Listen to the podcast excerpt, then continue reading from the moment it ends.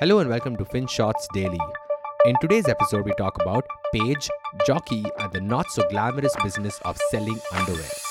Jockey, all or nothing. Jockey International Inc. is a manufacturer, distributor, and retailer of underwear, sleepwear, and sportswear for men, women, and children. However, the foreign company does not sell its products in India. Instead, Page Industries, a little known entity outside of stock market circles, holds the exclusive rights to manufacture and distribute Jockey branded products in the country. Page also happens to be the single largest licensee for Jockey International and one of their most successful brand partners. Now, the business arrangement between the two entities isn't all that complicated. Page pays Jockey International a 5% royalty on sales every year, and they continue to hold exclusive rights to market the brand in India. But what is remarkable about the arrangement is that they've been together for well over two decades now. That's a long, long time. And to understand why, you have to look at how Page has built the jockey brand in India. Understanding underwear. Let's face it, Page makes quality underwear. The smooth flow, the soft fabric, the elastic straps that don't leave nasty stretch marks, the strategically placed vents that allow your vitals to breathe. The products ooze quality through and through. For the most part, the underwear lasts a good year without much maintenance and there is very little incentive to switch. Apart from the obvious merits of quality, Jockey's pricing and positioning aims to reduce cognitive dissonance. Cognitive dissonance occurs when your ideas, beliefs, or behaviors contradict each other. The simple theory follows that if you have doubts about your purchase and its ability to provide maximum value for the best price, there is a chance that you will avoid making a similar purchase again.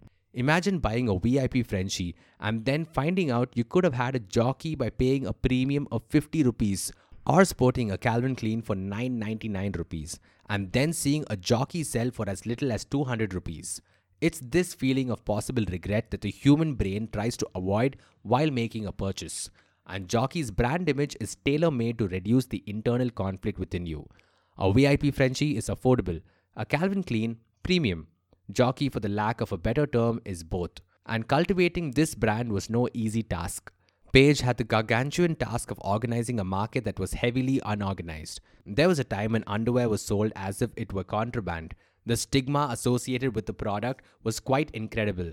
Page flipped the script entirely. They were the pioneers of advertising underwear. They used fancy boxes for packaging.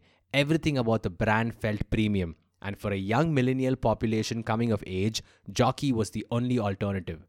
In 2010, they went one step further. They ventured into the athleisure segment, offering track pants, joggers, pajamas, jackets, sweatshirts, leggings, and much more. The company also started betting big on swimwear. They currently sell Speedo branded products in India, and through it all, Page has emerged as a trendsetter in the industry. In the 10 years, revenues have grown by 9 times from 339 crores in FY10 to 2945 crores in FY20. Net profit has kept pace from 40 crore rupees in FY10 to 343 crore rupees in FY20 they have the highest margins in the industry. They push their inventory faster than anybody else. They are market leaders. They have a presence in 2,800 cities. They work with 4,000 distributors, 66,000 retailers, 750 plus exclusive brand outlets, and 180 plus outlets in malls.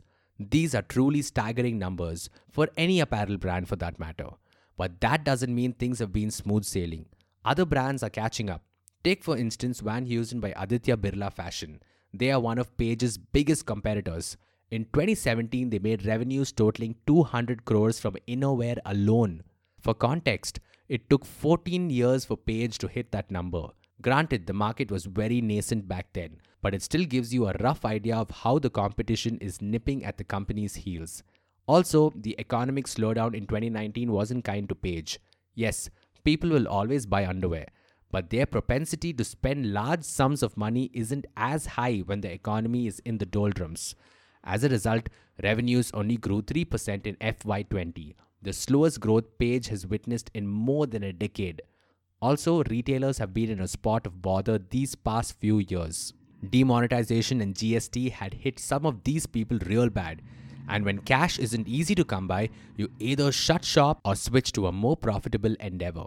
The pandemic that ensued soon after only made things worse. With the lockdown in place, sales fell 35% between April and September last year, and profits tanked 70%. But bear in mind, that's only because the company kept paying its employees in full. There weren't many layoffs at Page, and so you've got to admire the company for doing something so gutsy during such a tumultuous time. And perhaps good karma does pay off, because after September there was a boom. With people working from home, the athleisure segment saw the highest growth within the portfolio of products. Add to it the festive season and some pent up demand, Page managed to post a top line growth of 17% and paired it with the highest ever quarterly net profit of 153 crore rupees.